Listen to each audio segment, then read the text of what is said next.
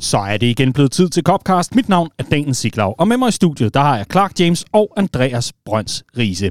Copcast er Redman Families ugentlige podcast om Liverpool FC, og vi er frygtelig glade for, at du har tændt for vores udsendelse, i stedet for så mange andre gode, der er ude på markedet.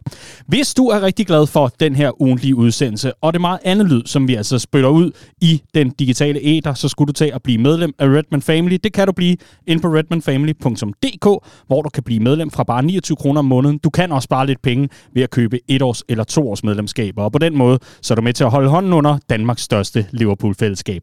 Copcast vi er bragt i samarbejde med phonetrade.dk. Hvis du står og mangler en smartphone og nødvendigvis ikke har lyst til at købe en fabriksny, men godt kan leve med, at den har været i hænderne på andre før, og men at den lige har været en tur forbi en lille tekniker og blevet rengjort og alt muligt andet, så er det altså inde på phonetrade.dk, så kan du altså gå ud med en smartphone i lommen på, øh, ja, på fornem manér. Tusind tak til PhoneTrade for at se øh, ideen i at kaste lidt mønter efter os, så vi kan sidde her hver tirsdag morgen. Det er vi rigtig glade for. Og jeg skal høre de her, er vi glade for de første tre point i indeværende sæson? Ja. Ja. Dejligt. Det, det var fandme også et meget nemt spørgsmål, var? Det var Ja. skønt. Nå, men altså, øh, øh, alt til side, og når vi øh, sletter alle mellemregningerne, så er det rart at være på tavlen. Og Ja. øh, nødvendigt. Jeg tror, vi kaldte det en must-win-kamp Ja. i, øh, i sidste udsendelse. Øh, og så kan vi diskutere præstationen, og hvordan de kom i hus, og alt det der herfra til juleaften. At the end of the day, så fik vi de tre point, øh, som gør, at vi har fire point efter øh, to kampe, hvilket lige pludselig gør det point i Chelsea øh, meget bedre, end, øh, end, end, end det ellers ville have været, hvis vi havde, øh, hvis vi havde tabt. Alt i alt, fint godkendt øh, sæsonstart. Jamen, ofte, altså, mega uvandt at ligge her foran mange af konkurrenterne. Nej, men altså, det er, jo, det er jo seriøst længe siden, at vi, at vi har prøvet det, og så kan det godt være, at det er, det er fra begyndelsen af og alt det her, men, men det føles bare lidt anderledes, synes jeg, og det, øh, det, det må være et godt tegn for spillerne også at mærke det. Og det er også et godt tegn at høre jeres boblende optimisme allerede her fra starten af denne uges Copcast, fordi øh, vi går en spændende sæson i møde, hvor vi er rigtig meget pipeline i Redman Family, og øh, hvor vi altså også har en shop, der står øh, fuldstændig snorlige. Den gode Jesper i Bramming, han har simpelthen øh, shined hele skidemøjet op, og så har han oven i købet sagt, venner, vi laver et knaldtilbud til alle simpelthen. Medlemmer eller ej. Fordi alle medlemmer af Redman Family får 20% i forvejen på øh, Redman Family Shoppens varer. Men her nu laver han simpelthen et tilbud for alle, om man er med eller ej, og så kan man finde ud af, om det er noget for en. Fordi fra og med i dag, lidt senere tirsdag, så sætter vi altså i gang i en, øh, en lille øh, kampagne for resten af måneden her i august, og det er simpelthen, at du kan få halv pris på vores boss sale måneden ud. Simpelthen. Ja. Det er en øh, super lækker øl, som jeg ved, at øh, du, Clark, du har ikke haft fingrene i den. Det vil være lidt ulækkert at sige. Ja. Øh, men du har været en del af processen omkring frembringelsen af denne øl. Ja, det er rigtigt. Ja. Det er rigtigt. Øhm, vi har jo faktisk, øh, historien er, at vi har prøvesmagt øllen på en masse Liverpool-fans. Så øh, vi, vi havde noget sådan noget øh, ølsmagning. Nej, Nå. vi havde sådan noget ølsmagning med en 8-10 forskellige øl fra, fra samme bryghus, Nibe Bryghus, og øh, endte så med, med, med den øl øh, på opfordring fra øh, vores medfans. Så øh, det er en rigtig fanøl. Bare I stopper nu, så, så tag den, sagde de. Og her er vi med en dejlig boss. Den mangler lidt bitterhed, og så stak Clark fingrene i den, og så var den helt perfekt. Lige præcis. Så stod den al dente, eller hvad man siger. Lige præcis, det skal øl helst ikke være. Nej, det var nok noget andet. Noget pasta kan- eller noget. Kære venner, øh, det er meget, meget sjældent, at vi bliver nødt til at gøre det, men jeg tror lige, at jeg bringer en disclaimer. Der er ikke nogen, der har fingre i øllen på den måde. Den smager dejligt, og du kan... Jeg, jeg giver snart op. Prøv at høre. Det er i hvert fald et tilbud, som øh, ganske snart kommer ud alle steder. Så kan man altså øh, indtil, ja, spørgsmålet om vi ikke skal køre øh, til og med øh, 3. september. Søndag 3. september, tror jeg, vi lukker ned Ja, for det. landskabspause. Ja, det passer meget det, det passer meget godt. Så kan man fylde lageret op. Men i hvert fald, det øh, gælder så længe lager haves, og lad os nu se, om det går som varme videre i maj, nu hvor vi virkelig har fået solgt. Sådan, Clark. Tusind tak for hjælpen på den front. Velbekomme.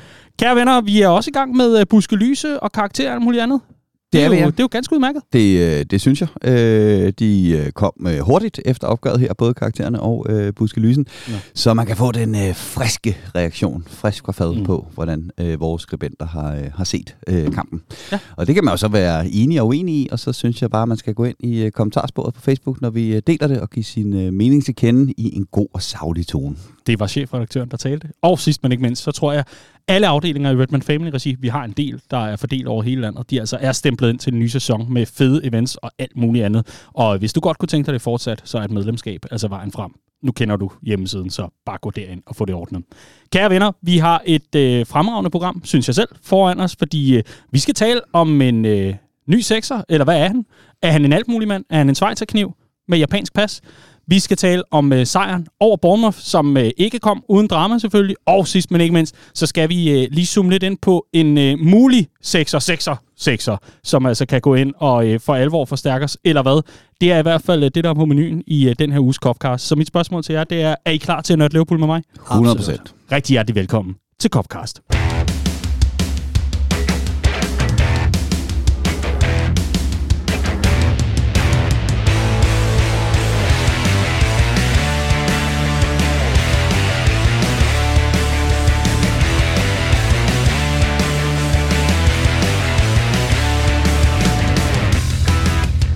Så fik Liverpool for alvor sparket gang i sæsonen med en 3-1 sejr mod Bournemouth, og den blev sikret, da McAllister fik rødt kort. Og sådan er der så meget her i livet.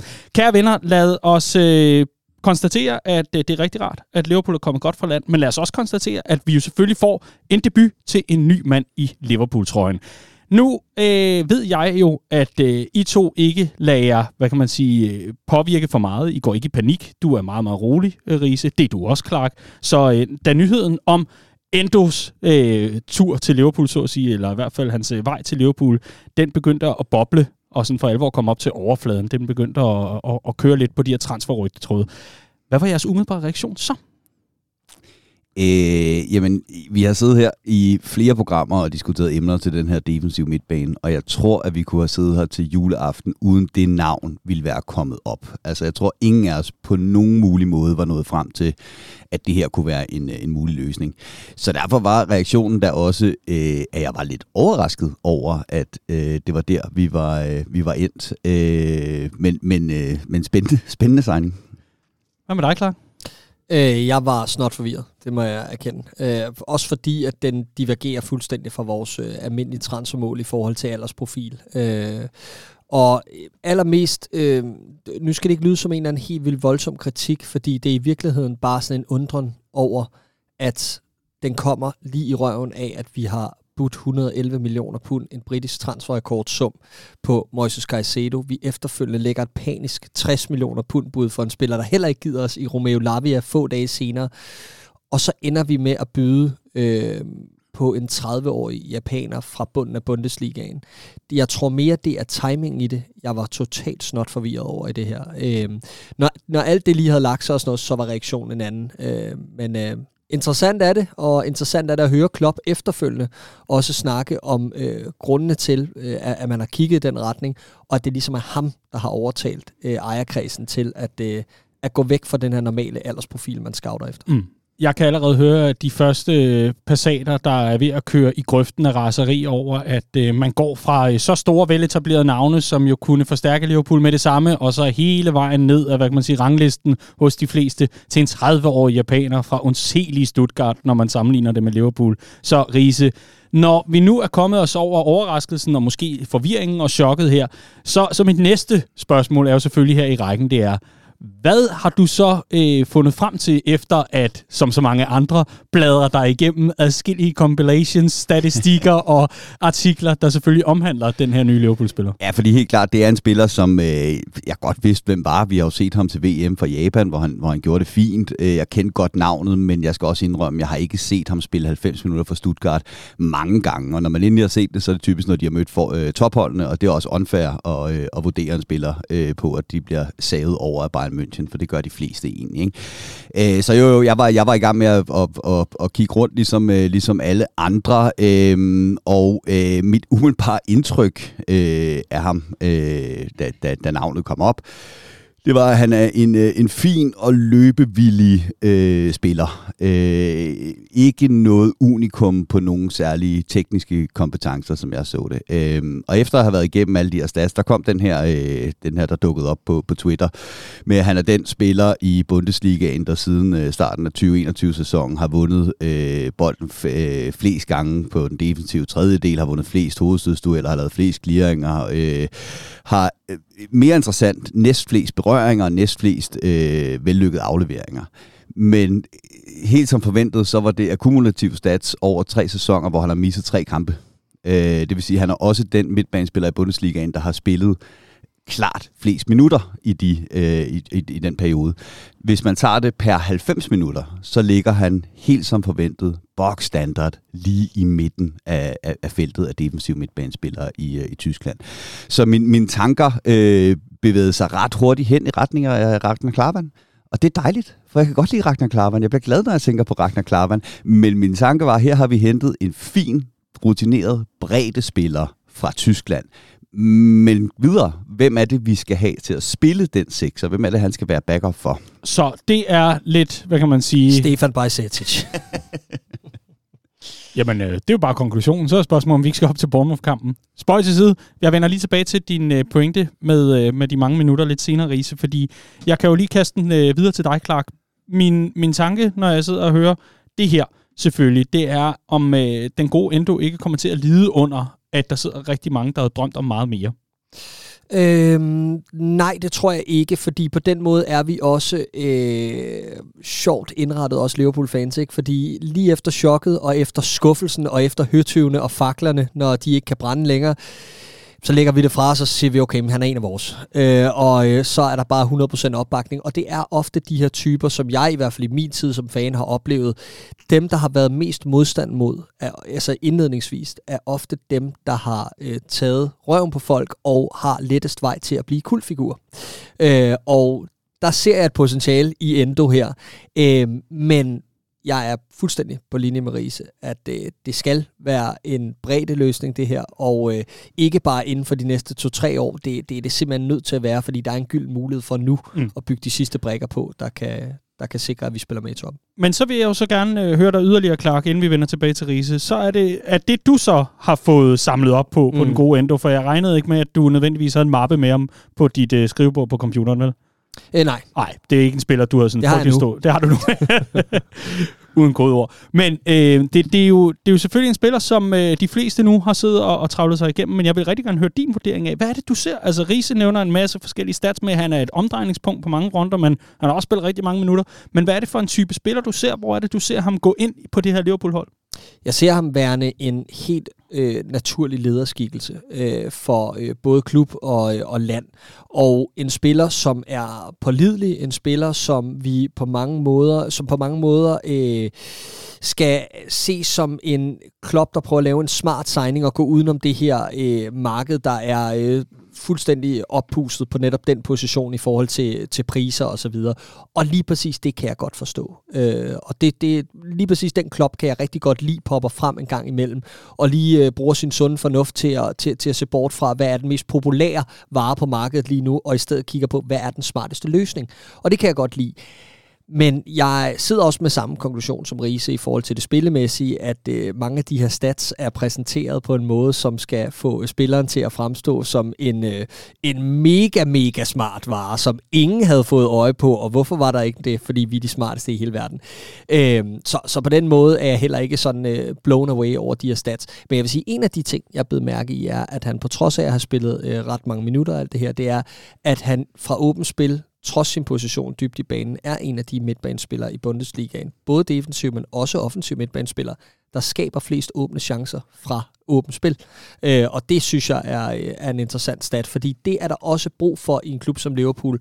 Og det Altså, så han ikke bare er en eller anden øh, spiller, der er kommet ind for at skulle bryde øh, modstanderens angreb, fordi han kan fandme takle. Nej, han, han er også nødt til at have en fodboldhjerne. Og der synes jeg, når du tænker på, at han har spillet for et bundhold i Bundesligaen, så må det være et stat, der bliver bedre, når han får bedre spillere omkring sig. Og det, det ser jeg som en interessant ting. Ja, det er i hvert fald en, øh, en logisk udvikling, kan man sige, øh, hvis man skal følge argumentet helt til dørs. Men Riese, jeg skal jo selvfølgelig også høre dig. Hvad, hvad, hvad, hvad tænker du om hans rolle på det her Liverpool-mandskab og hans position? Altså, er det som en dybdelæggende sekser, eller skal vi ned og se om en hybrid højre bak? Fordi jeg har jo også lavet mig fortælle, at han kan rigtig mange forskellige ting. Det er jo derfor, jeg beskrev ham som en svejserkniv indledningsvis. Ja, altså den eneste outlier, altså der, hvor han virkelig scorer højt på statsen, det er hans hovedspil. Øh, øh, hvilket er lidt interessant, når han ikke er særlig høj. Øh, og det er så spændende, om han kan tage det med til øh, Premier League, øh, fordi det er bare en anden ting at være dominerende i luften i Bundesligaen øh, i forhold til, hvad det er i, i, i Premier League. Øh, men, men hvis det er reelt, at han kan dominere i hovedspillet, også i Premier League, jamen, så kunne han jo godt være en option ned i midterforsvaret også, hvor vi også mangler, mangler noget bredde.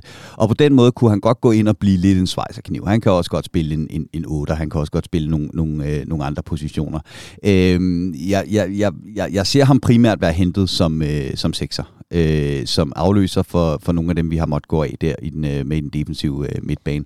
Og en af de interessante øh, stats ved ham, det, det er, at han ligger i top 10 over øh, på de fysiske stats i Bundesligaen, altså sprinter og meterløbet og så videre, så videre, så videre. Så er der så nogen, der har påpeget, øh, hvilket også er en, en relevant betragtning, at det er for nedadgående. Altså over de sidste tre sæsoner, at, at, at de for nedadgående de stats, hvilket nok er meget naturligt, når man spiller så mange øh, kampe, som, som han gør. Så hvad han hentede sig? Han er hentet til at løbe en aller helvedes bunke meter. Øhm, og det er det, vi mangler inde på den midtbane. Vi mangler nogen, der kan placere sig øh, bag de, de andre. Så er spørgsmålet, jeg er helt enig i, ja ja, lederskikkelse. Spørgsmålet er, om man kan gå ind direkte som 30-årig breddespiller mm. i en klub som Liverpool og blive en lederskikkelse, når man ikke kommer med noget forudgående ry. Øh, det kræver også en eller anden form for pondus. Det må vi se på. En masse øh, løbet meter. Fær nok. Jeg er stadigvæk, det var jeg betænkelig, det er på de øh, tekniske og taktiske øh, kvaliteter, manden har. Enig, han lægger, lægger mange, øh, laver mange, mange chanceskabende afleveringer for et bundhold i Bundesligaen, det vil sige kontrabaseret hold, hvor han fra den dybe position bare skal smide en hurtig fløj afsted. Vi er lige nu i gang med at opbygge et eller andet kompliceret 3-2 bokssystem, hvor vi skal have bolden en hel masse og virkelig, virkelig have nogle indarbejdede øh, mærkelige kombinationer, når vi skal spille den ud bagfra. Det så vi også i, imod Bournemouth hvordan kommer han til at gå ind i det, et hold, der spiller på en så markant anderledes måde, end han skulle i Stuttgart? Det er et stort og blinkende og åbent spørgsmål, og jeg, jeg glæder mig til at, øh, at få svaret. Øh, jeg tillader mig også at, øh, at forholde mig skeptisk til, om han er god nok til at skulle være startende sekser. Startende sekser for Liverpool. Det er jeg meget enig i. Øhm, jeg sad og tænkte over, hvem, hvad, hvad, hvad det minder mig om, og hvad, hvad vi niveaumæssigt kan forvente af den her spiller. Og for mig er det fuldstændig ligesom at få en 30-årig Lukas Leva øh, tilbage. Øh, det er meget samme type, det er meget samme løsning. Han kan spille meget de samme positioner. Lukas endte også i centerforsvaret til sidst. Endo har så den omvendte udvikling startet som centerback, har faktisk flest karrieren, flest kampe i karrieren på den position. Altså senere blevet, øh, blevet defensiv midtbanespiller, men meget, meget de samme øh, dyder, ikke? Øh, spidset blyanter og... Øh, og masser af løbet meter og, og, og sprints. Og så har, han, nej, men så har han netop den der øh, ting, som Lukas havde med, at jeg så, at han er en af de spillere i Bundesligaen, der begår flest frispark, men får færre ja, gule Ja, lige præcis. og det var også bare den, øh, den ting, vi, vi forbandt med Lukas. Den flinke slagter, ikke? Øh, og yes. det, er, det er meget det samme, end du har. Ja, jamen, nu troede man lige, at McAllister han kunne være glimrende til det der, og så river han et direkte rødt. Det kan være, at du skal ind og, og så for at bare takle igennem, og så slippe med det hele. Ja. Yeah. Could be, could be. Riese, jeg vil gerne lige tilbage til, til noget, jeg ikke, ikke lovede, men jeg i hvert fald lige fik uh, markeret, og det er de her minutter i stængerne. Jeg tror, der er en del, der uh, alligevel vil sige, kære venner, det er rigtig fint, at I har kigget highlight-videoer. I har læst en masse stats, og uh, om end I har jeres betænkeligheder og selvfølgelig jeres småbemærkninger, så kan jeg ikke, som nu sidder jeg bare og leger tilfældig lytter, så kan jeg ikke lade være med at sidde og tænke på, at en 30-årig japaner, der har spillet rigtig meget fodbold de sidste 3-4 sæsoner i hvert fald, og som øh, uden tvivl har gjort det glimrende, han kommer over til at steppe op til en liga, der går hurtigere, må vi sige, og som taktisk også måske er i hvert fald en, en halv til en, til en hel kilometer foran den tyske Bundesliga, med al respekt for niveauet, hvad der ellers er nede, nede i bunden af den tabel.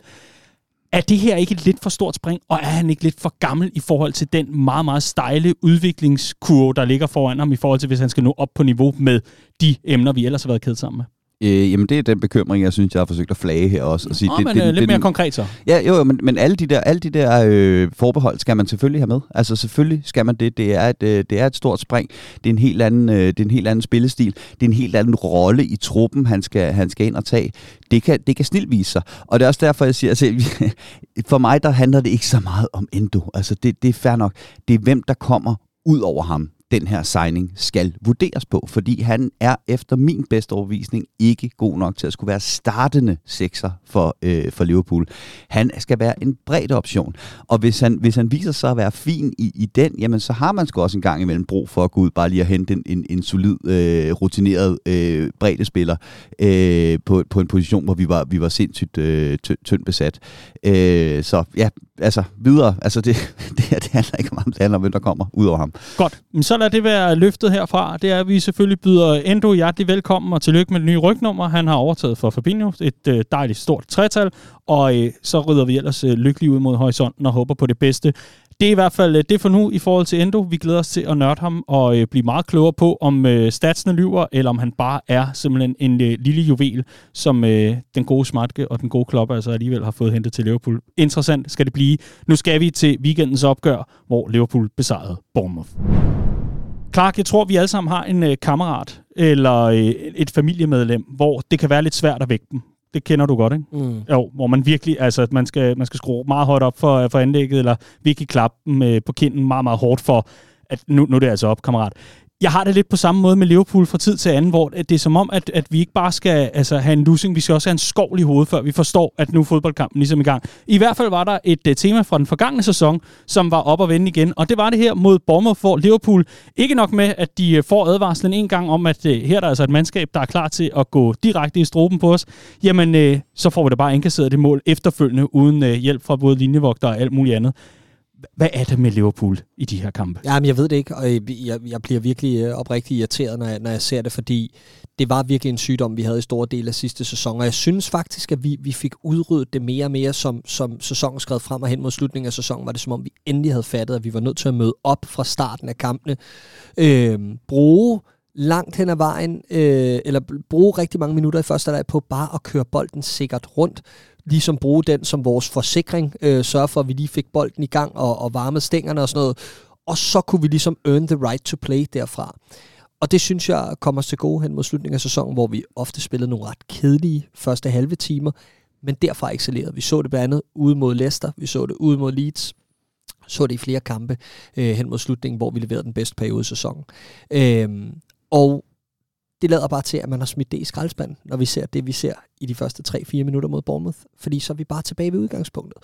Og øh, det er svært at sige, fordi man, man bliver frustreret og tænker, Åh, hvad laver de så på træningsbanen? Hvad fanden øh, siger han ned i omklædningsrummet, inden kampen går i gang? Og sådan fungerer det jo selvfølgelig ikke. Det er jo et eller andet psykologisk, og det sidder jo i spilleren. Det kan man se lige så snart den her fejl bliver lavet omkring det annullerede mål, øh, øh, som, øh, som Jaden Anthony sætter ind, jamen så øh, begynder det ligesom sådan at forplante sig i spillerne, og, og så videre, så videre. Men det er frustrerende, øh, og at vi ikke kan få udryddet det der for alvor, det havde jeg, det havde jeg forventet, at vi ville her fra starten af sæsonen. Hvad pokker der foregår, Riese? Fordi jeg tror, der er mange, der siger, at ja, men en, en fejl kan, kan ske, men, men to fejl på så kort tid, og at man ikke på en eller anden måde kører lodder og trisser, når man øh, et eller andet sted har fået det første chok. Altså, jeg tror, der er mange, der ikke forstår, hvorfor der ikke er noget på det her efterhånden ganske rutineret mandskab. Jeg er godt klar over, at der er nogle nye ansigter osv., men det er alligevel nogle gamle kendinger, vi har nede på bagkæde og nede i bur, så, så man burde vel være klogere end det, der var tilfældet her, eller hvad? Jamen, det synes jeg, øh, man, skal være, man burde i hvert fald være klogere, sådan, så man kan ændre, som Clark siger, ændre gameplanen lidt og sige, okay, vi er kommet helt skævt i den her kamp, lad os lige gøre noget andet en periode, indtil vi finder, øh, vi finder vores ben. Øh, vi, vi vil død og pigen spille den ud bagfra gennem de mønstre, vi vil bruge til at spille ud bagfra. Og selvom der bliver dæmmet op for det, så bliver vi ved med at prøve på samme måde, indtil det så lykkes, så vi får grindet os ind i kampen. Fair nok. Der er altså bare en, en, en periode her i starten af kampen, hvor det åbenbart kommer som et chok for os, på trods af, at Bournemouths manager har fladet fra start af. Vi kommer til at skulle gøre den her kamp kaotisk. Hvor, man, hvor, hvor det kommer som en overraskelse, åbenbart, at Bournemouth står helt op i fjeset i det høje pres, og bare bombarderer den der kanal, som, øh, som, som alle andre øh, hold er begyndt at, at, at gøre. Og det er der, jeg, jeg er en gang med, altså, jeg, vi vinder, og fair nok, og resultatet er det aller, aller vigtigste. Og vi er ikke i en periode som hold lige nu, hvor man kan snakke om det med, at præstationen er bedre end resultatet. Vi vandt fint nok videre. Men jeg savner stadigvæk lidt et svar på, mange nye spillere alt det her, hvad for en identitet det her Liverpool-hold skal have. Vi havde en lang periode, hvor vi havde svært ved at nedbryde hold, der stod dybt på Anfield, og derfor vil vi godt have flere kreative spillere ind. Vi vil gerne have nogle, øh, noget mere flair at, at spille på. Vi vil gerne have mere kontrol med kampene. Øh, og det har vi så så småt begyndt at få, fair nok. Men hvornår blev vi så et hold, der ikke kunne håndtere kaos? Altså det, det her, det burde være guf for et Liverpool-hold of old, at der kommer et mindre hold til Anfield og vil spille bold, og vil gøre kampen kaotisk, for er der nogen, der er mestre i kaos, så er det fandme os. Det vi havde problemer med, det var, når de ikke gad spille fodbold. Ikke? Mm. Så, så jeg savner lidt et svar på det her, sådan, hvad, hvad er identiteten på, på, på det her Liverpool-hold? Mm. Er det her et Liverpool-hold, der kun kan toppræstere, når vi får lov til at have bolden 70% af tiden lige pludselig? Det, øh, jeg, det, det, det, det, det bekymrer mig lidt. Men Clark, ser du nogle strukturelle udfordringer? Altså er der noget i formationen? Er der noget i forhold til, øh, til, til, til Liverpools måde at være, være sat op på, andet end det mentale i, øh, i de her perioder? Ja, men det er der jo. Altså jeg, jeg synes jo, vi, vi overkomplicerer tingene. Det, det sagde jeg også i sidste uge i forhold til formationen. Det, det, det, fejlen sker også, da den kommer ind på Trent Alexander-Arnolds fødder. Den anden fejl, øh, den første rammer også hans fod, men det er ikke hans fejl. Men øh, den scoring, der så bliver godkendt, er jo øh, en Trent Alexander-Arnold-fejl inde i det område, hvor han er blevet bedt om at spille fodbold, inde på den øh, defensive midtbane. Og jeg tror bare, at jeg er der efterhånden, hvor vi faldet sådan lidt tilbage efter den her honeymoon-periode omkring Trent Alexander-Arnold i den her position, hvor det gik helt fantastisk. Nu er vi tilbage til, at jeg har ikke set øh, særlig mange gode minutter for Trent Alexander-Arnold i de første to kampe. Øh, jeg har ikke set ham skille sig ud i forhold til at komme i de positioner, hvor han var rigtig fed hen mod slutningen af sidste sæson. Og ja, det er early days og alt det her, og ja, der er også en ubalance i, at vi mangler de rette spillere til at kunne spille det her system, men hey, sæsonen er i gang. Vi er altså nødt til at tilpasse os efter, hvor vores spillere er bedst, og det synes jeg ikke, vi gør i øjeblikket. Jeg synes, vi prøver hele tiden at putte firkanter i runde huller og forsøge at dæmme op for det ene og det andet, for at vi kan netop få Trent Alexander-Arnold den her rolle, øh, for at vi kan øh, udnytte, at vi får nogle overtalssituationer i visse øh, øh faser af spillet osv. osv.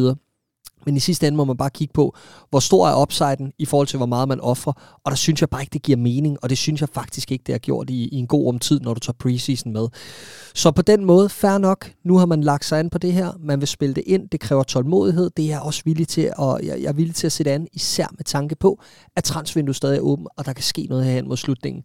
Men jeg kan ikke lade være at slippe tanken om, at hvorfor går vi ikke tilbage i 4-3-3, hvor at jeg har set de bedste minutter fra Andy Robertson, jeg har set de bedste minutter fra Virgil van Dijk, jeg har set rigtig gode minutter for Trent Alexander-Arnold, selvom topniveauet var spændende i foråret på den nye position så kan jeg ikke lade være med at tænke på, at, at det vil gøre os mere solid. Der er i hvert fald noget med det her, det, de her opspilsmønstre, vi er gået over til med Trent Alexander-Arnold, der falder tidligt ind centralt, som er i et eller andet omfang er blevet læst, og jeg hader det udtryk, øh, men, men, men det er det. Øh, du kan tydeligt se der, hvor han, hvor han, tager, øh, han mister bolden. Altså, jo, det er et heavy touch, det kan ske, men det er også fordi, han har orienteret sig, inden han modtager bolden, og han har set, at han er allerede under pres allerede der bolden afleveringen falder til ham, er han under pres.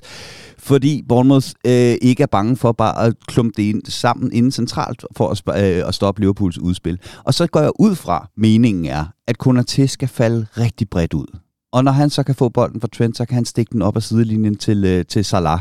Øhm, de der ting, de sidder altså bare ikke, øh, de sidder ikke lige i skabet øh, lige nu, og det vil sige, der skal ikke særlig meget pres på de her nøglespillere, vi gerne vil have dem ind på i vores, øh, i vores første udspil, øh, før vi går, går lidt i panik og ikke rigtig kan finde øh, ind i den rytme, øh, man skal have bolden til at, at køre rundt med. Og der kan man sige 4-3-3. Jamen, der har vi, der har vi bare 8'er ned øh, centralt. En eller nogle gange begge til at hjælpe med at spille ud bagfra. Det gjorde så, at hvis modstanderne sendte deres midtbanespillere med vores otter, så begyndte vi at åbne det der område, hvor vores falske nier skal operere i. Der var ligesom en plan. Hvad er det? Hvad, altså, hvem, hvem løber hvorhen for at åbne hvilke områder? Den plan står ikke åbenlyst klart for mig endnu i, i, i, øh, i det her øh, system, når vi skal, øh, når vi skal spille bolden ud bagfra. Nej, men og jeg synes også, der er flere ting i det. Altså, nu skal det ikke blive sådan en lang, uh, utilfreds rant, for vi får tre point, og vi skal nok komme til det positive. Oh, ja. Men jeg synes bare ikke, vi gør os selv nogle tjenester med alle de her spillere, vi spiller ude af position og kompenserer for, at, at der ligesom skal være plads til, at vi ved det her nye. Og det her, du snakker om, med netop at åbne det her rum ved at spille på den mere traditionelle måde, hvor vi kunne eventuelt få en, øh, en Soboslej McAllister med ned og være, være med i, øh, i, i at bygge op. Det tror jeg kunne gavne os, og det jeg tror, det kunne gavne rigtig meget, det var at få en Gakpo op i den falske nier-rolle, fordi det er der, hvor vi har set ham være bedst for Liverpool, og jeg tror bare, jeg bliver forvirret, når jeg ser ham levere to sådan halsløje præstationer her i starten af sæsonen. Hvorfor vil vi knække hans momentum? Hvorfor vil vi ikke spille ham i den her position op foran? Færre nok, Shota får et mål og en assist i den her kamp. Vigtigt for ham, men han spiller jo ikke nogen storslået kamp. Og jeg synes, vi halter i opspillet, når han spiller den position. Jeg synes, han hæmmer os langt hen ad vejen, når vi gerne vil kombinere. Der er Gakpo kilometer foran i den rolle deroppe. Og jeg gad godt se ham bruge den motor, han har til at vende. Jeg ved godt, nu vil vi have ham lidt dybere ned, så han kan vende på bolden og sætte fart øh, fra en dybere position. Det kan jeg godt se ideen i. Men lad os få ham tættere på mål med den motor der. Det, øh, det synes jeg også, vi så, at han var rigtig god til preseason. Det, øh, det, det er jeg enig i, og det, jeg tror også, han havde spillet derop, hvis ikke vi havde manglet spillere på, øh, på midtbanen. Ja. Altså det er, fordi han skal ned og, og lukke det hul, at han lige pludselig ikke er øh, oppe øh, foran. Og så den positive øh, side af det her, noget af det, der begynder at fungere, som, som, som vi kommer til at se øh, blive bedre og bedre forhåbentlig hen over, øh, hen over sæsonen, det er, at nu har vi set, øh, nu har vi set øh, Henderson tage de her brede løb fra sin 8. position i mange, mange, mange øh, sæsoner, føles det som. Og det føles i hvert fald som mange sæsoner siden, at, at, at det var en reel trussel, når han, øh, når, når han gjorde det. Øh, der har vi en supersløj her, som, som bliver meget, meget afgørende for, at vi får momentum, vi får fastholdt den her, eller genvinder kontrol med den her kamp. Og det er jo noget af det, der skal til, det er, at han begynder at falde ud i det brede yes. område, som Trent øh, forlader for at komme ind centralt. Ikke? Det, det, det er den brede option, vi mangler, det er der, vi mangler noget, noget trussel, så de andre ikke bare kan, kan presse vores opspil øh, inden, inden centralt. Og der skal jeg love for, at øh, der fik vi syn for savn for i den her kamp, øh, hvad, hvad vi kan forvente, når, når de der øh, relationer begynder at sidde i skabet, hvor vi kan finde Soboslej ude i de brede områder. Ja, fordi lad os øh, endelig få taget hul på, hvordan Liverpool kommer tilbage, fordi øh, det lyder som død og ødelæggelse og nederlag, men det, det var altså ikke tilfældet. Det var nu bare en dårlig start, men derfor kan det jo stadig være irriterende, og derfor kan det jo stadigvæk være fuldstændig unødvendigt. Og et af de absolut største positiver, det er altså noget, du har taget hul på nu, Riese, så jeg har egentlig bare lyst til at sende bolden tilbage øh, i fødderne på dig, og så håber jeg ikke, at du har heavy touch på den. Men øh, det er selvfølgelig Dominik Soboslej, og hvad han kan bidrage med, og hvad han bidrager med til det her opgør for at vende affæren om. Ja, først og fremmest så løber han jo fra første til, øh, til, til sidste minut. Øh, kæmpe motor, øh, der sidder på den mand. Øh, derudover så er det jo lidt ligesom at have Emre Can med fodboldhjerne. Altså den mand, han kan så mange ting, men han ved fandme også, hvornår han skal bruge de forskellige ting. Øh, han kan spille det der øh, fuldstændig sammenklumpet øh, midtbanespil inden centralt, hvor han bare slipper bolden hurtigt i de små områder. Og når han så netop søger de, de brede positioner, bliver en mod en med, sin, øh, med, med en modstander, jamen så dribler han øh, og lykkes med at øh, drible. Øh, så, så han er enormt dygtig til at tage de rigtige beslutninger på de rigtige tidspunkter om, hvornår man skal gøre hvad. Og det kan faktisk være lidt svært, når man kan så mange ting, som, øh, som, som han kan. Jeg har set ham tage ganske, ganske få dårlige beslutninger øh, indtil videre i sine to første kampe i Liverpool. Meget enig. Øhm, øh, og lige præcis motoren, synes jeg, er, er rigtig imponerende, men det er koblet sammen med det, den fodbold-IQ og den teknik, han besidder, øh, det drive, han har med bolden, når han, når han, øh, når han tager den i fødderne, øh, den power, han har, den hurtighed, han har, jeg synes virkelig, han er en komplet pakke. Øh, han sagde noget i retning af efter kampen, at øh, han håbede ikke, at, øh, at landstræneren havde kigget for meget med i den sidste halve time, fordi han lå i en dybere rolle, og landstræneren vil gerne have ham til at spille sekser. øh, og, øh, og det vil jeg med også synes ville være ærgerligt. Men det er jo ret vildt, for det vil han også godt kunne. Altså forstå mig Han, han, han har så mange egenskaber. Jeg synes virkelig, da vi kommer en mand ned i anden halvleg, nu skal jeg nok være springe for meget i det, men der tager han enormt meget ansvar altså tager helt vildt meget ansvar i forhold til at, at, at komme ind og, at være front foot, i forhold til at komme ind foran i opspillet hos modstanderen, øh, gå ind og bryde spillet, træffe de simple beslutninger, men også være god til, så når han vender på bolden, og så gør det kompliceret, men gør det effektivt. Ikke? Øh, drive bolden fremad, rykke den 30-40 meter, og så er vi bare et andet sted. Virkelig en fed pakke, og et sindssygt øh, spændende potentiale. Han er med til at bringe os øh, tilbage i den her kamp, selvfølgelig. Men, øh, men første led kommer i noget klassisk Liverpool, som jeg godt kan lide nemlig noget, nu snakker vi kaos indledningsvis, noget instinkt, noget øh, øh intuitivt fra Shota og Diaz, fordi det du ikke får fra de her to typer spillere, det er, der får du ikke denne her høje fodbold-IQ. Du får ikke øh, det her øh, avancerede system. Du får nogle, øh, nogle, nogle flere sådan gadefodbold-egenskaber fra en Dias. Du får øh, noget mere, ja, noget der bare sidder på ryggraden fra en Shota. Og det er jo også nogle af de her dyder, som jeg synes, vi kom frem på under Klopp. Det her med, at alt skulle ikke indspilles øh, eller nærstuderes på træningsbanen. noget af det sad også bare i scoutingen af, at vi ved, hvad for en type vi vil have. Og det var, det var sådan et mål det havde jeg savnet, at det kom lidt ud af ingenting. Shota, der ikke rigtig tænker, og Dias, der bare gør, hvad han er født til at gøre, lopper den op, sakser den i kassen. Og det har jeg savnet for det her Liverpool-hold, at det hele ikke skal være så overtænkt hele tiden. Øh, og det var fedt at se. Ja, 100 procent, og vi har, vi har jo snakket om, uh, helt, altså helt tilbage fra preseason, der hvor, hvor Nunez lægger den af til Salah, hvor han bare skal klappe på kassen. Mm. Uh, vi ser det samme med, med Cody på i, imod Chelsea, der hvor Salah så trods alt rammer, rammer overlæggeren. Og det lige præcis instinkt og, og nogle spillere, der, øh, der, der, der, der, der ikke tænker for meget uh, fodbold. Uh, det, det er jeg helt enig i, at det, det klæder Liverpool i den periode. Mm.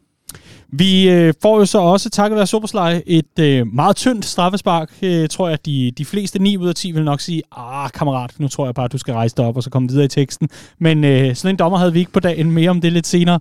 Vi har i hvert fald en straffesparkskytte i øh, Mohamed Salah, som... Øh, ikke lige frem ind i sin bedste periode, må man sige. Øh, og manden han er meget hurtig over i posten, så er det jo alligevel en, en smule bekymrende, er det ikke, at øh, manden han ikke bare øh, hakker dem ind for tiden? Jo, men det, det, det er sjovt med, med straffespark. Der findes de der specialister, der scorer ligegyldigt hvad. Altså Jorginho, øh, Bartotelli-typerne, der, der, der på en eller anden måde tager et, et tilløb, der gør, at de kan se, hvor målmanden springer hen, inden de afslutter. Og derfor så scorer de ligesom øh, hver gang. Øh, Mohamed Salah har aldrig været nogen særlig raffineret straffesparkskytte. Øh, det han har udviklet, det er han udviklet et tilløb, der, der ikke afslører, hvor han har tænkt sig at sparke hen i målet. Så vælger han en side, og så sparker han hårdt i den side. Og det er altså nok til, at, øh, at boldene hammer, havler ind, øh, når man er i form, og man har selvtillid. Det handler rigtig meget om selvtillid. Det handler om, at du må ikke ombestemme dig. Øh, så har vi haft en Salah i en periode, der havde, havde, havde lidt selvtillid. Øh, og vi har kunnet se på en straffespark, at han simpelthen har ombestemt sig i tilløbet, synes jeg, det har været tydeligt øh, en gang imellem. Ja. Øh, her, der tror jeg ikke, han ombestemmer sig. Jeg tror bare, at han, øh, det, det, er ikke særlig godt, øh, det er ikke særlig godt eksekveret. Men igen, han har altså aldrig været nogen raffineret straffesparkskyld. Nej, altså, så, så er der de tekniske straffesparkskytter. Jeg kigger på en Harry Kane, der er sindssygt god til at placere den meget, meget hårdt og yderligt øh, langs stolpen. Og prøv at der er ikke nogen, øh, der, det er de færreste, der er perfekte i, i den her scene. Der vil komme øh, afbrænder hister her. Men Mohamed Salah op på tre afbrænder af de sidste fem, mener jeg, øh, scorer godt nok på returen her. Jeg synes jo, en af de her tekniske straffesparkskytter er øh, en Dominik Soboslaj, der ved, hvor han vil sparke den hen og sparker samme sted hver gang, hvilket er ret grineren. Han har scoret på alle sine forsøg i karrieren, og alle har siddet samme sted. Øhm, ned til nu, nu, nu, må, nu må højre sige, for målmanden. Ej, for ja, desværre. Nu, nu jeg håber ikke, der er nogen, der lytter med. Uh, to the right for the keeper. uh, nej, um, Øh, det, det er den ene. Den anden er faktisk Alexis McAllister, som også kan det her og placere dem, øh, altså er koncentreret i sin placerings, øh, eller i sin placering af sin straffespark.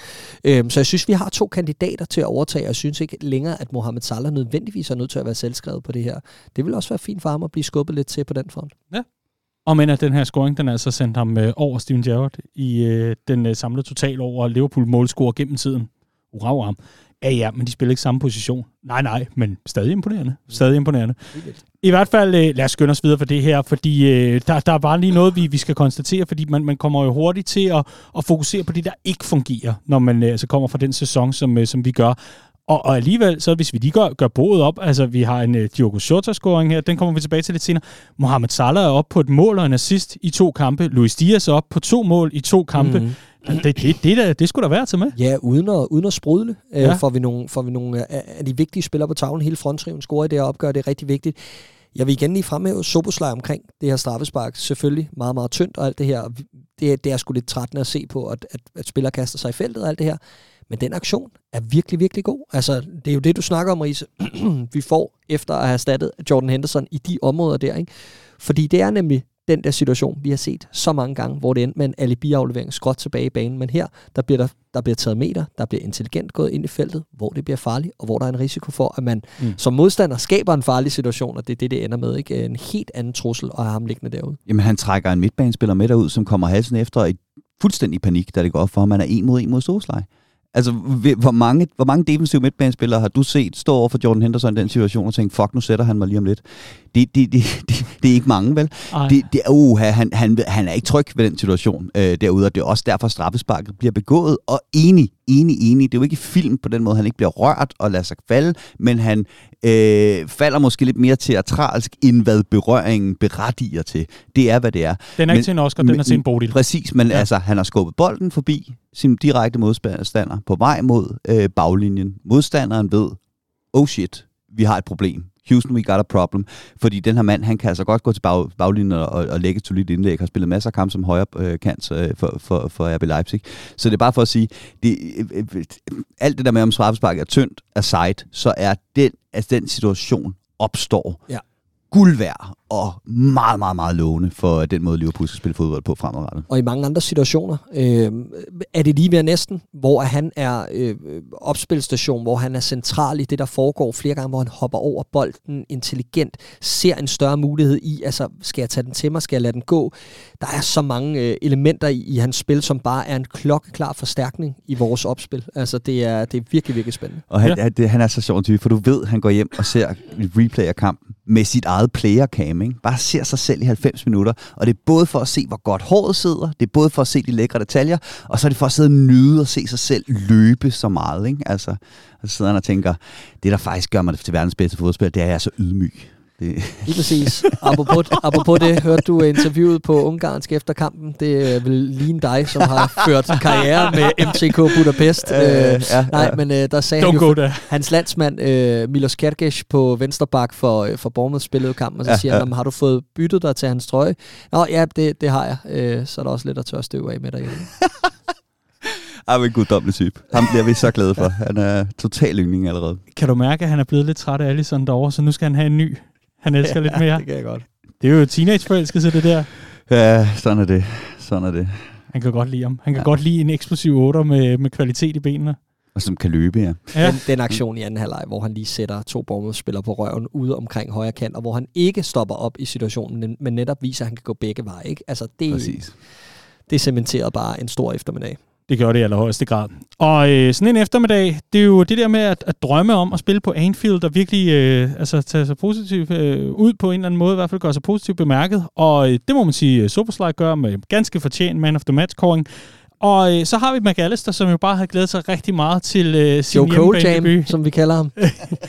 Du kalder ham, ja. Fordi, hvad fanden foregår der? Direkte rødt. Dybt fortjent jo selvfølgelig. Øh, nej, nej, det, nej, nej, det er selvfølgelig, selvfølgelig skal der Jeg ikke læner mig være- bare tilbage nu. Ja, ja. Oh, hvor fanden starter med den her hen? Jamen, nej, men afslut lige den sætning, inden du kommer for godt i gang med det lovtekniske. øh, jamen, Men, Selvfølgelig skal der ikke være rødt kort, hvor du vil sige. Ja, ja, ja. Og det altså helt grundlæggende så øh, øh, f- er øh, vi har meget forskellige forhold til reglerne, dommerne og, og fodboldfansen, og for så vidt også øh, spillerne. Fordi rent lovteknisk, så handler det om excessive force. Mm. Og en af de ting, der er i reglerne omkring det, det er, hvilken fart man kommer ind i taklingen med, og så er det, om man kommer med knopperne forrest. Og det gør McAllister, derfor kan man argumentere for, at han har brugt excessive force. Og dermed så kan VAR ikke omstøde det her røde kort, fordi man godt kan kigge ned i reglerne og finde hjemmel for, at det røde kort, det kan forsvares bare 1%, bare 1%, og dermed er det ikke en clear and obvious fejl, at det røde kort er blevet givet. Når vi ser fodboldspillere løbe ind i hinanden, så har vi efter at have set fodboldkampe i mange, mange år, jeg vil gætte på, at jeg efterhånden har set 2.000 fodboldkampe, så har jeg et billede inde i hovedet af, hvordan et rødt kort ser ud. Altså var den her kollision hård nok? Sparkede de hårdt nok til hinanden, til det et rødt kort, et gult kort, et frispark, et straffespark? Så når vi sidder og kigger på den her, ser kollisionen, så tænker vi, det er ikke et rødt kort, Ergo er det jo en klar og tydelig fejl, at det røde kort er blevet givet. Ergo må var omstøde den. Det er bare ikke det, var er der for. Og det er det, det, der er problemet. Det, det, det er der, vi er. Det er det, der er problemet med den her clear and obvious regel. Det er klart og tydeligt for hvem? Klart, for, klart og tydeligt for folk, der har dommerkort, eller klart og tydeligt for fans, der har set fodbold i 20 år og godt ved, hvordan et rødt kort ser ud. Ja, øh, og til, til dels enig, og jeg er helt enig i problematikken omkring det her. Lige omkring den her situation, der er dog der, hvor den divergerende linje i forhold til øh, de røde kort gør, at jeg har ingen tillid til, at denne her 10 ud af 10 gange ikke vil blive omstødt. Jeg sidder med følelsen af, at 5 ud af 10 gange, der vil dommeren gå ud og sige, nej, der er ikke rødt kort alligevel. Og det er lidt problemet, at vi har ikke nogen klar linje omkring det her. Og den er så tæt på at være clear and obvious, at jeg tror virkelig, at hovedparten af folk, der sad så fodbold, tænker, et rødt kort der, ah, den er gul. Ja, jamen 100 procent. Ja. 100 procent, og det er også derfor, jeg, altså, vi blev lovet mere retfærdighed med VAR. Jeg tror, jeg sagde ret hurtigt, at, at og sådan lidt tongue in cheek, men jeg mener det faktisk et eller andet sted. Udstyr 1000 fodboldfans med stemmeknapper, og hvis 90% stemmer modsat dommeren, så bliver dommen omstødt. Det tror jeg ville føre til en større følelse af retfærdighed, for mm. den, det, det, det, det vi vil have, det er den konsensusdom, det er den flertalsdom, når folk kigger på situationen og siger, at det her er et rødt kort eller ej, ja eller nej. Ikke? Altså ikke, at man kan gå ind i en eller anden underpunkt til et underpunkt til en, til en regel i fodboldloven, og så argumentere for, nej. at det her, det er ikke fuldstændig mongolo er udstillet, ud, ud, ud, ja, øh, give et rødt kort, det er kun 99% Mongolo, og derfor skal han have lov til at blive stående. Ikke? Og når du snakker om det med linjen, jeg er jo helt enig, men udfordringen er jo, det her, det, det, det, det der er linjen, det er, at ved mindre dommen er 100% Mongolo, så får den lov til at blive stående. Og det gør den i alle tilfælde. Ikke? Øhm, og så er udfordringen lige præcis, at, at, at nu har, har, har Premier League været ude at sige til sine dommer, øh, døm det du ser. Du må lade være med at lade den være op til var. De vil godt have, at der er øh, mere, altså man, man, man viser mere mod i de her øh, situationer, i stedet for at lade den, lade den ryge til var. Blandt andet fordi, havde han givet et gult kort her, og det ikke havde været clear and obvious forkert, så kan VAR heller ikke omstøde det til et rødt kort. Så derfor skal dommeren dømme det, han ser, og så skal VAR redde ham, hvis det er fuldstændig 100% åbenlyst forkert, at, mm. øh, at, at det ikke øh, det er jo, det er jo nyt det er jo nyt, kan man sige. Og det, og det er ikke for, at det, øh, det er ikke for, fordi jeg hader det der med, om hvad så med, nu fik vi den der, hvad Præcis. så med dem og dem og alt det her. Men jeg kigger bare på to situationer sådan isoleret set. Der er den her situation for et par sæsoner siden med Harry Kane på, øh, på, på Andy Robertson, hvor det er samme dommer, vi snakker om, der sidder i varerummet i den her kamp, der var dommer på banen Men... i Paul Tierney. Og jeg gider slet ikke den der kampagne mod Paul Tierney, det er ikke det, det handler om. Jeg tænker bare, hvis vi lige isolerer de her situationer, hvordan saten i helvede er der gul kort til Harry Kane og rødt kort til Alexis McAllister. Der er jeg bare der, hvor jeg tænker, det er fuldstændig... For, fordi dommeren på banen tog det kald, han gjorde. Og så uagtet om Paul Tierney sidder op i det varum og tænker, hold da kæft, jeg havde givet rødt kort her. Så er hans rolle at dykke ned i fodboldloven og sige, men kan det retfærdiggøres? Kan jeg hjælpe min mm, kollega her på banen? Det er fuldstændig tåbeligt. Mm. Det er fuldstændig tåbeligt. Men det var, undskyld mig, præcis det her, vi blev lovet med VAR. Det blev sagt clear and obvious. Det er mm. kun klare, åbenlyse fejlkendelser. Udfordringen er, hvad folk så hørte, da der blev sagt, at der kun skulle øh, øh omstødes øh, åbenlyse fejlkendelser. For havde du vist den her McAllister situation til tusind fodboldfans på forhånd og sagt, mm. vil du sige, at VAR går ind og overruler den her, så havde 99 procent sagt ja. Mm. Så klart og tydeligt for hvem? For mm. folk med dommerkort ja. eller for fodboldfans? Helt rigtigt.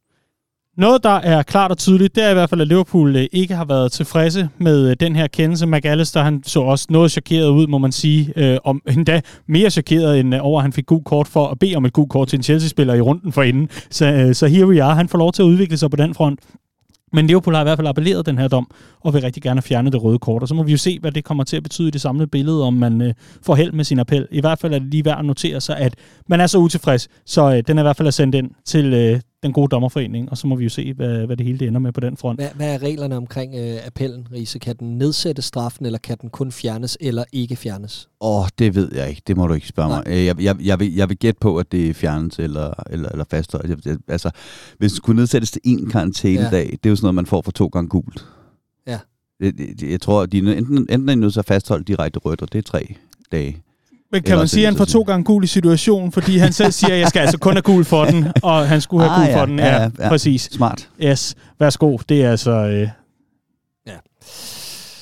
rigtig, rigtig spændende at, at dykke ned i et emne, som, øh, som var. Det er jo noget, jeg har gode erfaringer med. Det er bare mange år siden, at jeg gav op, Riese. Så ja. nu er det din tur. Uh, jamen, jeg synes også, jeg uh, gav op for uh, nogle ja. sæsoner siden. Men jeg tror, du råbte lidt mindre, end jeg gjorde i, i sin tid. Men uh, here we are. Kære venner, vi vinder det her opgør 3-1, og nu ser vi ind mod et, øh, et opgør mod Newcastle i næste runde på udebane. Det det bliver lidt af en mundfuld. Så mit spørgsmål det er selvfølgelig, hvis øh, McAllister-dommen, øh, den ikke, hvad kan man sige, øh, står fast, og øh, han altså er klar, fair nok, så går vi jo nok ud fra, at vi ser det samme Liverpool-hold mod Newcastle, eller hvad? Jeg skal bare lige have jeres øh, korte tanker om et Liverpool med og uden McAllister, i den kommende weekend? Nej, jeg tror, at øh, så frem McAllister er klar, så tror jeg, Endo går ind, og jeg tror, at Gakpo rykkes op, og Shota ryger på bænken. Godt så. Ja, det tror jeg også. Yes. Jamen, øh, så er der jo ikke mere at diskutere på den front. Andet end at øh, tusind tak for øh, en tur med var og dommerkort og alt muligt andet. Lad os skynde os at tale meget mere fodbold, fordi øh, det kunne jo altså også godt være, at Liverpool stillede med en øh, helt, helt ny mand i den kommende weekend, fordi vi skal selvfølgelig tale om, at øh, Liverpool ikke er færdig på markedet endnu. Det er i hvert fald det, alle håber her rundt om bordet. Vi skal tale lidt om, at øh, transvinduet jo selvfølgelig snart lukker. Vi skriver den 22. august, så der er godt og vel en øh, 9-10 dage, alt efter hvordan man tæller den slags, inden at øh, det er så er slut, og man må nøjes med det, man havde.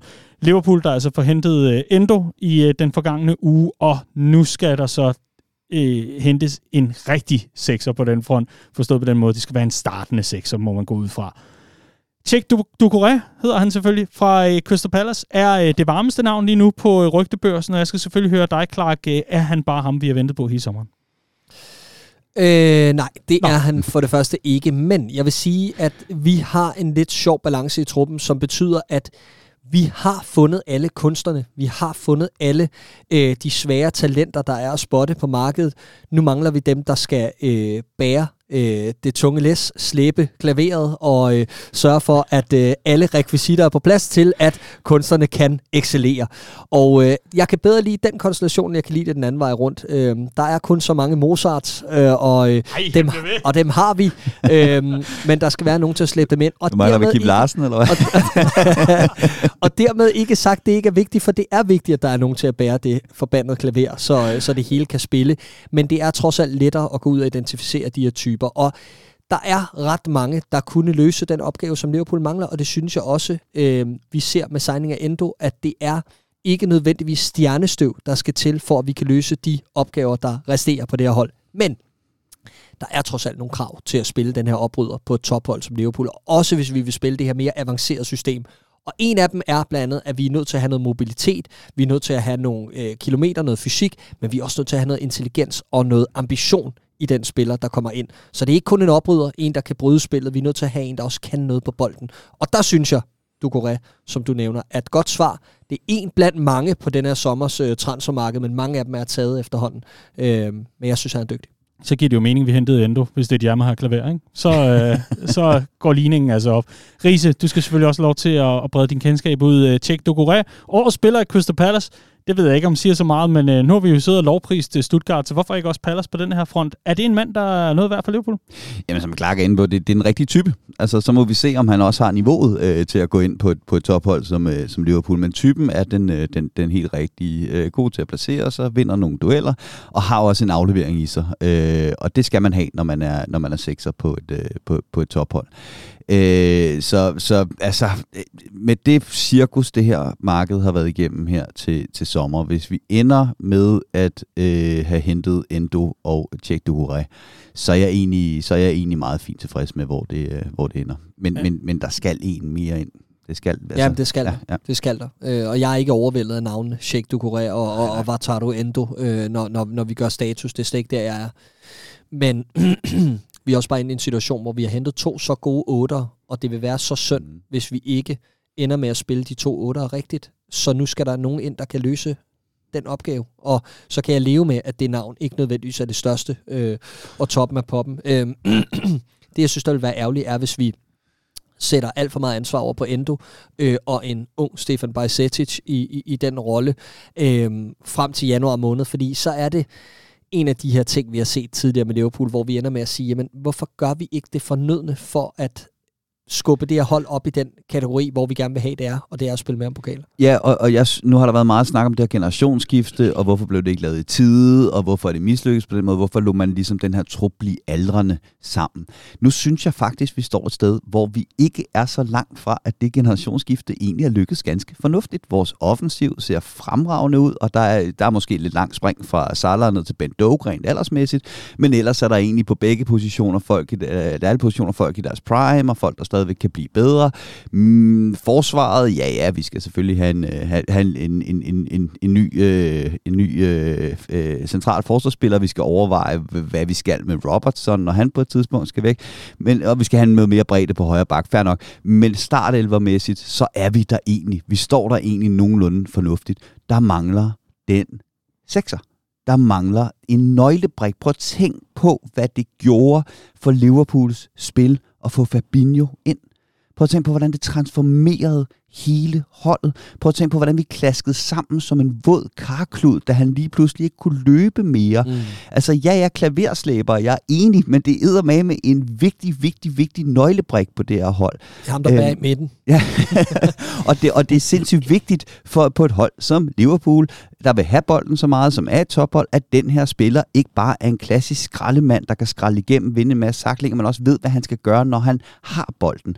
Øh, og og de, de, er, de, de er sgu ja. svære at finde, men, øh, ja. men, men, men, men Doucouré er en fornuftigt bud på en, der i hvert fald kan udvikle sig inden for få sæsoner til at have niveauet til at øh, være, øh, være, være, være god nok til at, at spille den rolle for et Liverpool-hold, der skal spille mere mesterskabet. Og så er vi egentlig ved at have et generationsskiftet, der ser fornuftigt ud, synes jeg. Og har en god ja. alder også. Ja, præcis. Det er også vigtigt. Jeg øh, har egentlig bagt lidt på den her, og så kom det egentlig til mig i, øh, i, i går aftes, at, at nu tror jeg også, det var på tide for mit vedkommende. Jeg, jeg plejer egentlig at abonnere på mange af de synspunkter, der er i omkring Liverpool i forhold til den sportslige sektor. Jeg bryder mig meget om, at man prøver at lave en foryngelseskur, og man prøver at få nogle af de øh, egenproducerede talenter op. Jeg kan godt lide ideen om et fodboldhold, der består af lidt af det hele. Der er net et par stjerner, der er nogle af ens egne osv.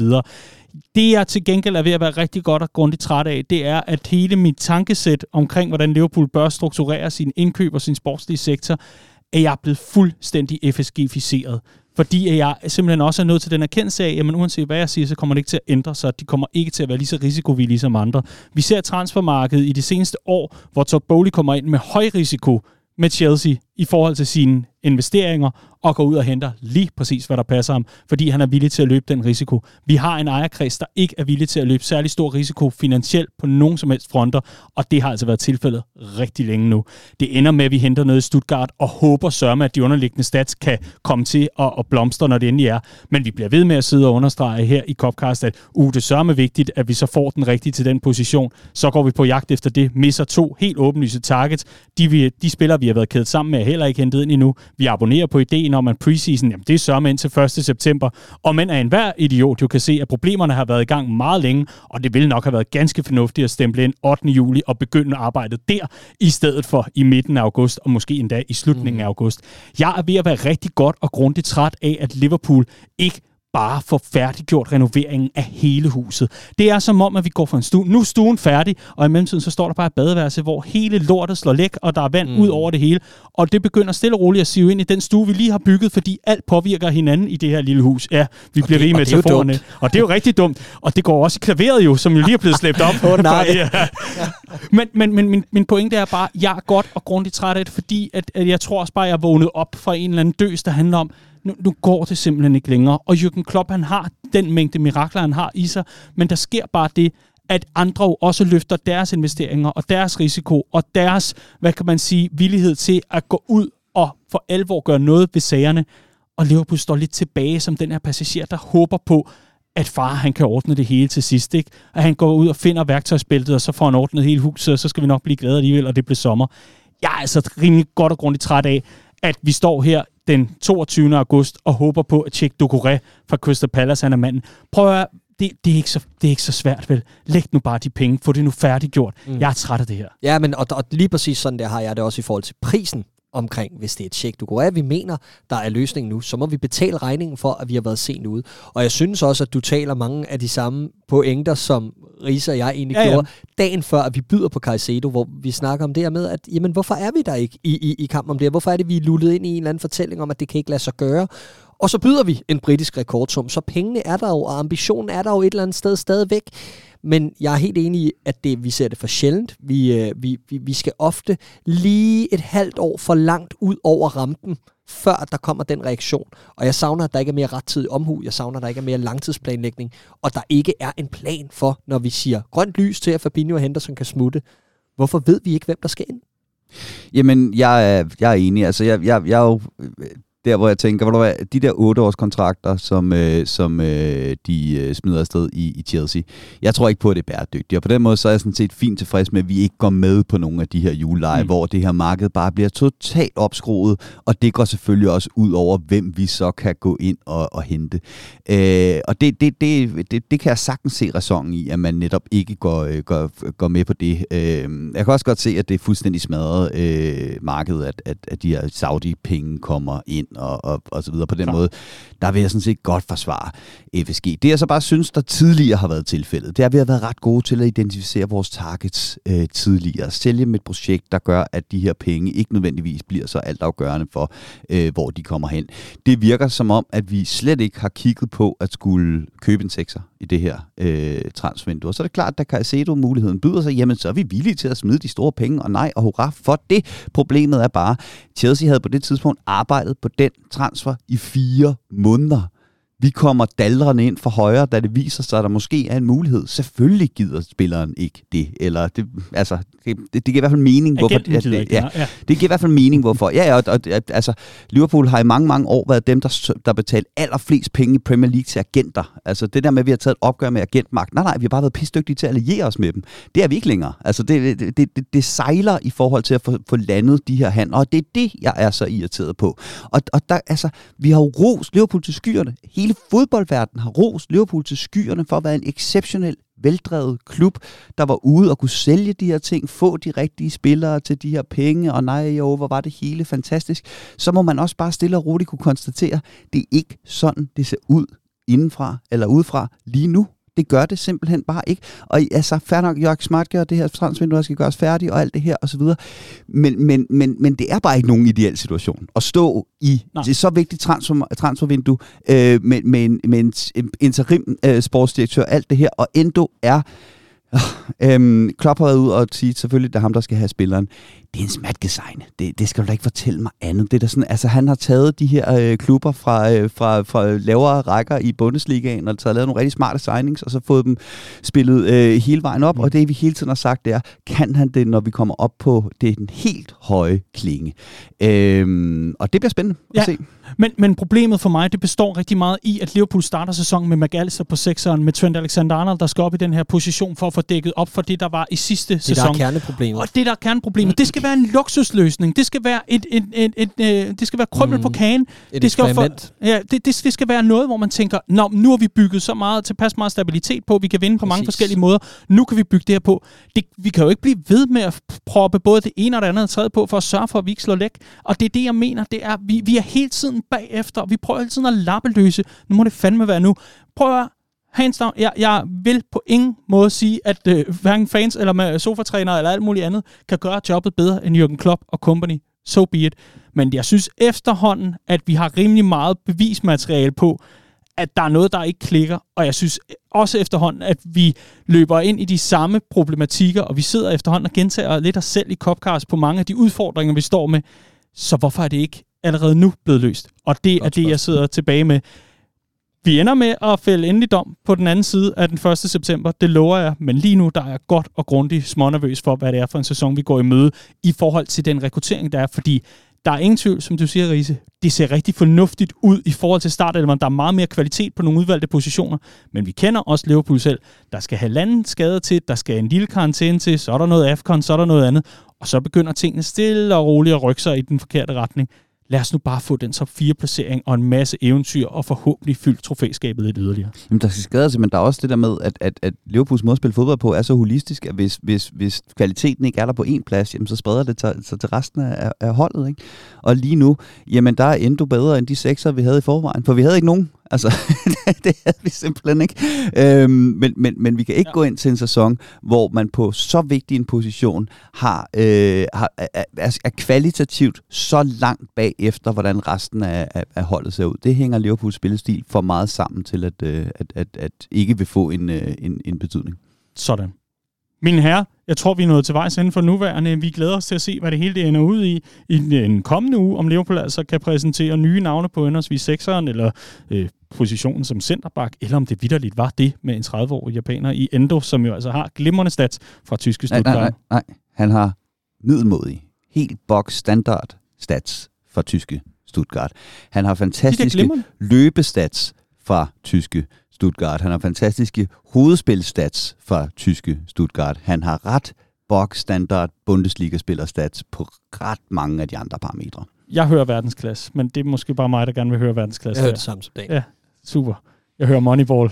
Jeg hørte også mig selv sige noget med, at det var vigtigt at have en, der bærer i midten af klaveret. Det er jo helt dumt. Så, fordi ham, ham, der bærer i midten, han er fuldstændig overflødet. Det var det, Fabinho gjorde til sidst. Ej, nej, prøv, ved du hvad, jeg, jeg tager det to Jeg har den herinde. den kælder vi ikke. Skulle der heller ikke nogen, der bærer i midten af kisten? Altså, det er der jo grund til for fanden. Alle står i hjørnerne. Oh, ja. om det. Den tager vi en anden gang, Clark. Lad os sige, at det var det. Det her, det var fysikteam med Clark James. Jeg kan ikke mere. Kære venner, det har været en øh, udsigt fornøjelse at lave Copcast med jer. Kære lytter, hvis du godt kan lide det, du har hørt i øh, den forgangne times tid, plus moms, jamen, øh, så er der en god mulighed for at støtte op om os. Det kan du altså gøre med et medlemskab ind på redmanfamily.dk. Lidt senere i dag, tirsdag, så åbner vi for halv pris på Bossalet. Det gør vi indtil 3. september. Yes, der er altså rigtig godt tilbud, det uanset om du er medlem eller ej, så kan du lige få smagt lidt på varerne, og bare roligt, vi har lavet en brygmester tage sig af det, og ikke Clark James på den front.